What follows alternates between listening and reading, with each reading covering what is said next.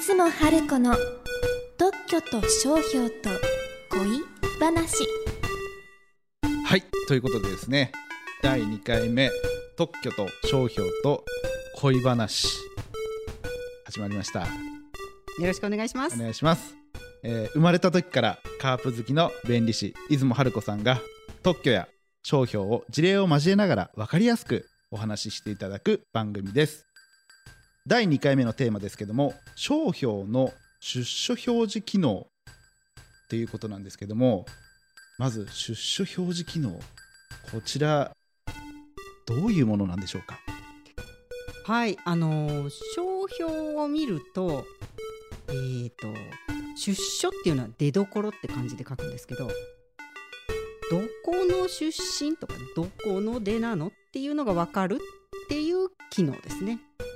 まあカープファンあるあるでいくと。カープファンって野球場に行くと普段は標準語で喋ってても野球場に行くとなぜか広島弁になるんですね。そうすると広島弁を喋ってるのを聞くと赤いユニフォームを着てなくてもあこの人カープファンよねってわかるそういうものですねもっとわかりやすく言うとープのユニフォームを着ている人はカープファンとわかるこれが出所つまりどういう人なの？どこの人なの？っていうのがわかる出所表示機能っていうことになりますね。で、えー出所表示機能っていうのは使えば使うほどその能力が上がるんですね。つまり使わないと誰も知らない。例えばプリウスって聞くと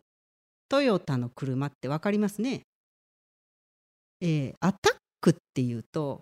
洗剤ですよ。洗剤のアタックっていうと顔。トップっていうとライオンって分かりますね。あとビールも、えー一番搾りっていうとキリン。じゃあスーパードライは？朝日そう分かりますよね。これが商標の出所表示機能っていうものなんです。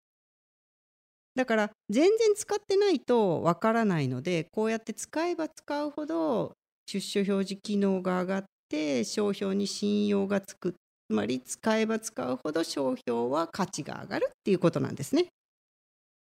でもし商標がなかったら自分が望む商品やサービスを選べない。つまりただビールが並んでても切れ味抜群のが飲みたいのか、えー苦味がいいのが飲みたいのか分かんないですよね。だから商標があればあ私の好きなのはスーパードライ私は一番搾り私は恵比寿みたいに選べるっていう機能。これねカープファンに置き換えますとね赤いユニフォーム着てる人がいなかったら野球場に誰もいなかったらカープファンと一緒になってスクワット応援をしたいと思って野球場に行きましたと。でもどこにカープファンがいるかわからない。席に座りました。はいチャンスになりました。カープファンでスクワット応援しようと思ったら周りが阪神ファンだらけでえー、できない。みたいなことになるわけですよね、まあちょっとなんかピントがずれてるような分かりにくいかもしれませんけど、まあえー結論としては商標は使えば使うほど出所表示、えー機能その能力がアップするから、えー信用もだんだんついてきますよっていうことですかね。そうですねあのーまあなんだろう私はここにいるよみたいな日陰にの存在をこう日日の当たるところに、えー連れていくそうですねそんな感じですね。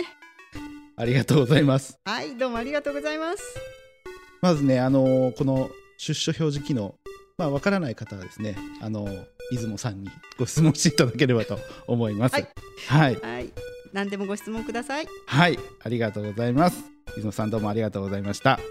番組の感想や質問はホームページの問い合わせフォームからお願いいたします。